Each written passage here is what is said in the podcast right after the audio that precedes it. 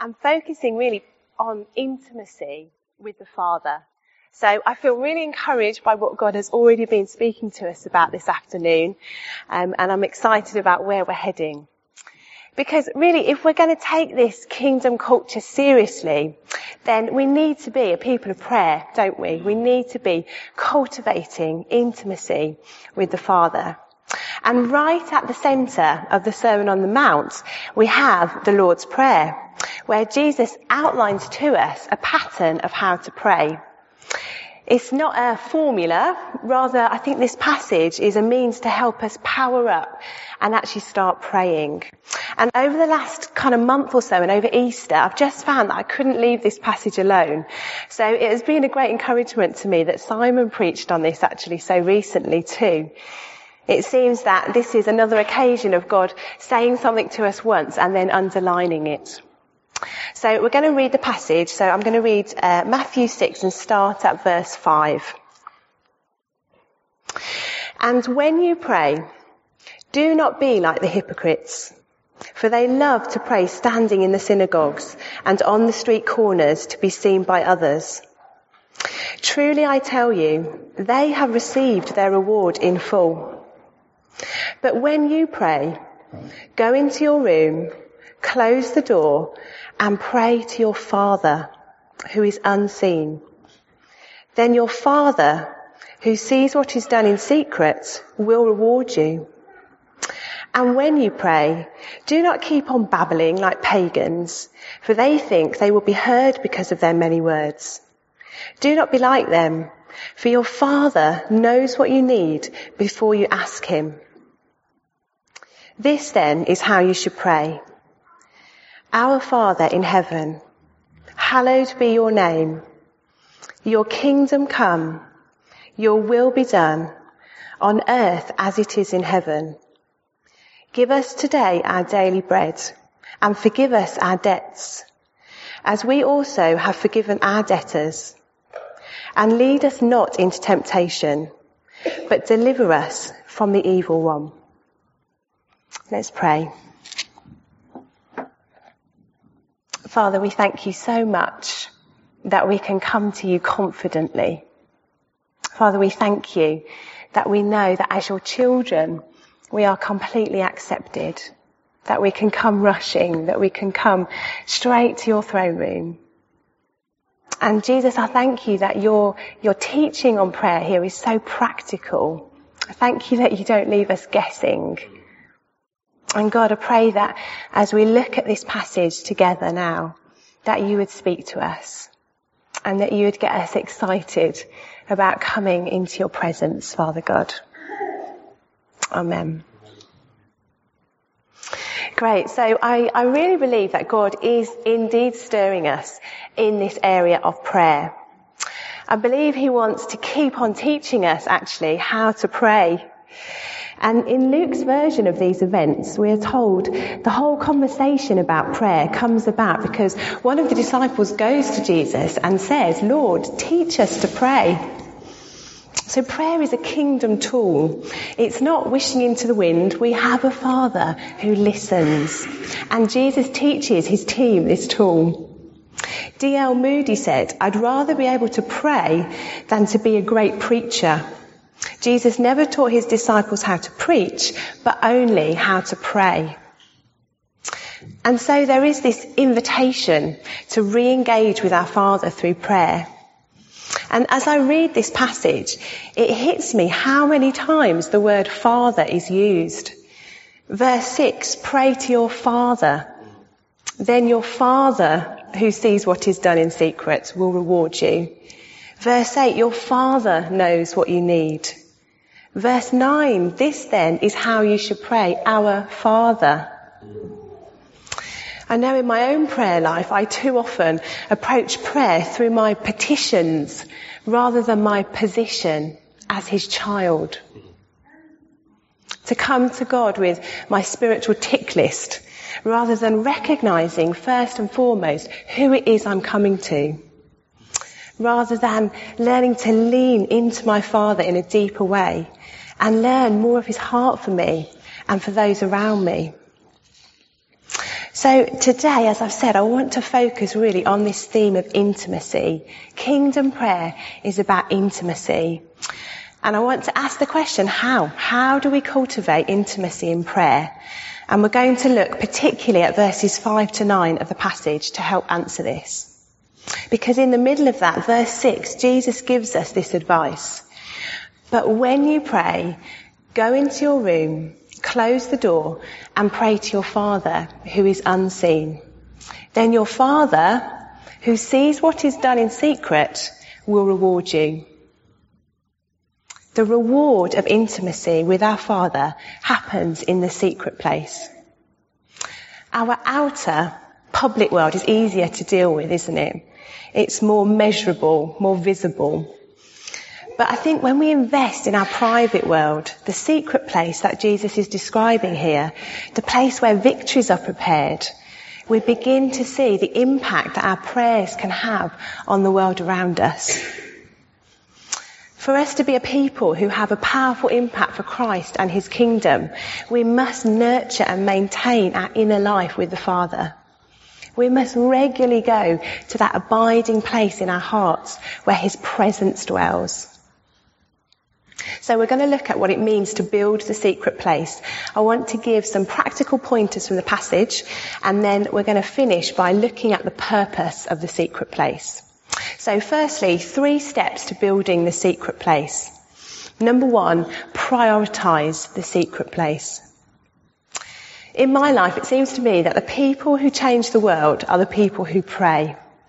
The people who recognize that they're busy, juggling lots of things, spinning lots of plates, but say, I'm going to make prayer my priority. People who are intentional about prayer. And this always makes me think of a story that my friend Will told me. He um, became a Christian when he was at uni in his second year, and he hadn't um, come from a Christian background. I don't think he'd ever met a Christian. Um, didn't really know what um, what Jesus was all about. But he went on an Alpha course and became a Christian when he was 20. And then he went home one weekend and thought, "Oh, I'll go along to the local church. Never done this before in my hometown." And he went along, and when he was there, he was really surprised and pleased to bump into his year two primary school teacher. So this was the lady that taught him when he was seven years old.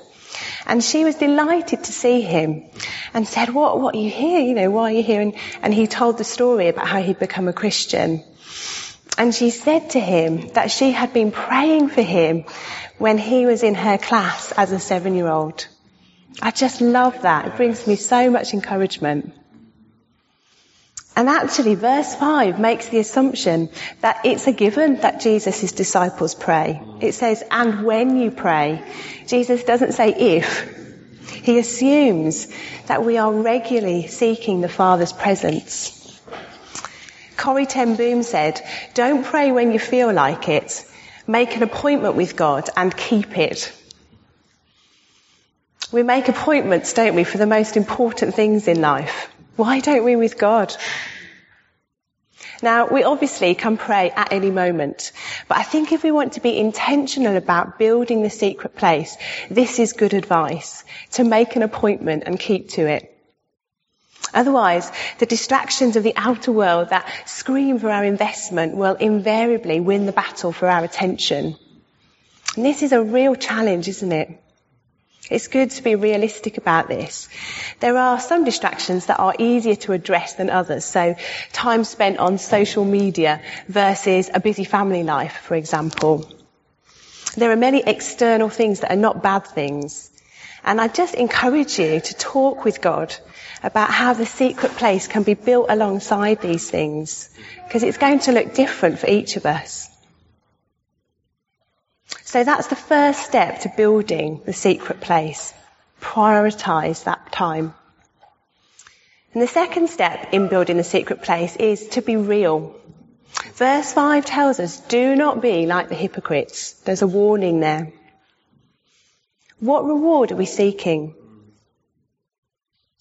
We are told that the hypocrites have received their reward in full.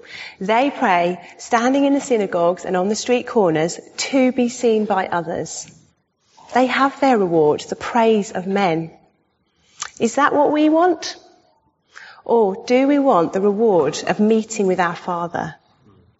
To encounter His heart? This is about our motivation.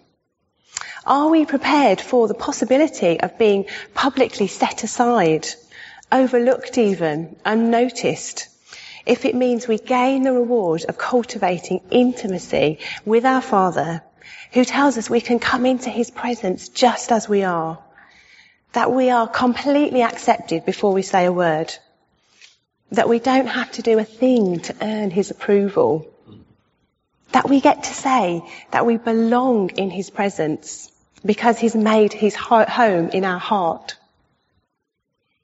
And so Jesus wants us to be real in our prayers, to pray from our heart, to pray secretly. Verse 6, go into your room, close the door and pray to your Father. When the door is closed, this is the place that we can really do business with our Father. And pouring out our heart to our Father is going to look different for each of us. It's likely to mean saying what we really feel, those things that perhaps we haven't said to anybody else.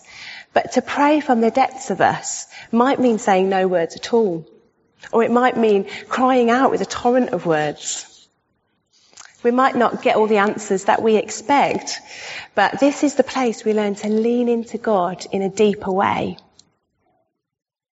Have you ever noticed the difference between the way children and adults get places? I was recently um, watching shoppers in Solihull, and um, just as I do often, they were frantic, just rushing from one place to another, winding out of the way of people, going around buggies and overtaking teenagers. And by contrast, there was a little girl, and it just struck me how she didn't need an explanation of where she was going. She didn't need to know what the plan was. She didn't know, need to know what shop she was going to next. She simply just took her mum's hand and allowed herself to be swept along. It didn't matter where she was going. What mattered was who she was with. Because security, especially in times of unanswered prayer, comes from sticking close to a competent and loving parent, like the Heavenly Father that we've got when we come to God, we can let go of the need to have all of the information all of the time. Because we know the reality is, if God told us every detail of our life in advance, we probably wouldn't understand it anyway. Ultimately, what matters is our ability to trust and follow a loving Heavenly Father, to listen to His voice, to let Him be in charge, and to take us with Him. The third step in building the secret place is to remember your position. Building the secret place is about remembering your position as a child of God. Verse 7 warns us, do not keep on babbling like pagans, for they think that they will be heard because of their many words. Now, this verse is referring to the Gentiles, i.e. the non-Jews, who worshipped pagan gods. And we're told in verse 8, do not be like them, for your Father knows what you need before you ask Him. The pagans prayed to some distant deity, hoping that by their many words they would be heard. We pray to our Father, who knows what we need even before we say it. Sometimes we can feel like the more words we use, the more effective our prayers are.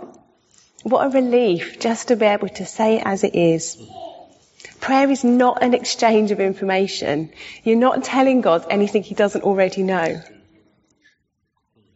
What are you doing then?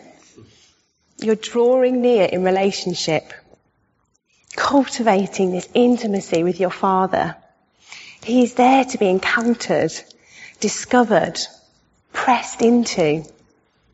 He's there to be sought after longed for, pursued. And in this secret place, the Father has things that He wants to put on your heart. He wants to mold you and make you more like Jesus, to make your will align to His will. And so as we remember our position as His children, we start by looking up. Verse 9, we are told to pray, Our Father in heaven and Jesus says this is the foundation for our prayer. You start by looking up from your circumstances and remembering who God is. Now, many of you will know that I often refer to my tendency to make lists. Lists for every occasion. And I find though the problem with that is that sometimes I impose this on my prayer life. And the problem with doing that is that prayer can then be just reduced to a legalistic ticking activity that when I forget about it for a few days produces condemnation and guilt. Praying to my Father should not resemble my shopping lists. Jesus says the opposite. When you pray, get your eyes off your own performance and get your eyes on Him. That's where prayer starts. If we start by looking at ourselves, at our circumstances, at our needs, we'll start our prayer time panicking rather than starting in faith. And Jesus knows this. He says to pray effectively, you need to remember who your dad is. I heard someone recently liken this to when a baby utters its first words. It's so often, isn't it, mama or dada. And apparently this isn't just about language development, but about proximity. Because children recognize the face of the one they see the most. The one that cares for them. The one that provides them with love. And Jesus is saying it's exactly the same in prayer. Let that be the first word that comes out of our mouth. My Father. If we do nothing else but the Our Father bit of the Lord's Prayer, that is time well spent. Because that changes your whole perspective on everything.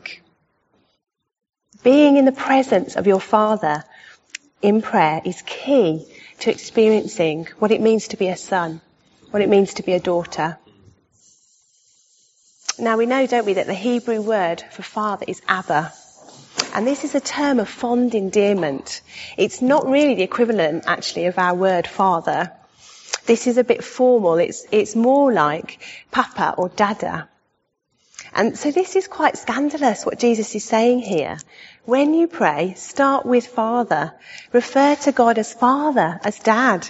This is just revolutionary for the disciples. It just wasn't how the Hebrews were taught to pray. No one would presume such intimacy with God. They would have used titles like God of Abraham, Isaac and Jacob, or Holy One, Almighty One. Titles that actually underline distance from God. To call God Father speaks of a family relationship with God reminds us of the great lengths that Jesus went to on the cross in order to make this intimacy with God possible. The writer of the book of Hebrews says there is now a throne of grace and we can boldly approach the one that's seated on the throne anytime, any moment because of what Jesus has done. And we, so therefore are never far from the presence of God. As we breathe the word Father, we're there before the throne. And our Father is waiting, attentive, desperate for us to encounter Him. And of course, verse 9 reminds us that our Father is in heaven. It says, hallowed, holy be your name. And I think if we remember that, it protects us from just sauntering into the throne room, not having just this casual expectation that God is going to be at our beck and call. This is our Father in heaven as we were remembering today in worship, He is the exalted one, the King of Kings, the creator of the universe, and yet, at the same time, He is our Father. So we've looked at what it means to build the secret place. Jesus is saying, number one, we are to prioritize this, this time when you pray. He says we're to be real, to pray privately rather than to be seen by men. And then he says, crucially, we need to remember our position. We come to a father who loves us and knows what we need. So I want to finish by looking at the purpose of the secret place. Because I think there's always the danger when focusing on the secret place that we can become introspective. Now, I don't think this is what Jesus intends for us. Rather, it is in this place of intimacy with the Father that He prepares us to be a blessing to others. It's not for us to keep to ourselves. We are to live out of the overflow of His heart for us. As His sons and daughters, we're not working for Him, we're working with Him. We go into the world to advance the kingdom from a place of His presence to overflow to others from that place of intimacy with our Father. Now, in the parable of the sower in Matthew 13, Jesus reveals the importance of roots. Not just for the sake of having roots, but rather to produce a good crop. And to produce a crop in, in soil, you need good, strong roots.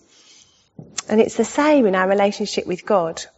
As we build the secret place, we grow our spiritual roots the parts of our life that nobody else sees. The secret life with God. The place where we really get to know our Father and what He's like. The place where truth is stored. Where breakthrough is prepared. Where dreams are birthed and incubated. And in the parable, Jesus describes what happens to those who do not have good roots. So Matthew 13 says, since they have no root, they last only a short time. But in contrast, those whose heart is like good soil, ready for deep roots to grow, in turn produce fruit. So verse 23 of that chapter says, this is the one who produces a crop, yielding 100, 60 or 30 times what was sown. I have recently revisited Adrian Horner's prophecy for Jubilee back in January, and I want to read an extract. Now, you might remember he talked about seeing a flash mob. So we know these happen, don't they, in shopping centres or train stations um, or airports. There's a couple of examples up there. Everything seems apparently normal, and then suddenly a large group of people seem to spontaneously break out into this really complex choreographed dance or song. And the impact is immediate. People stop what they're doing and stare. And so Adrian said to us, I see a flash mob in Jubilee Church. They are all anonymous, but then on God's call, you are going to see you are going to be a church that pronounces the call and galvanizes.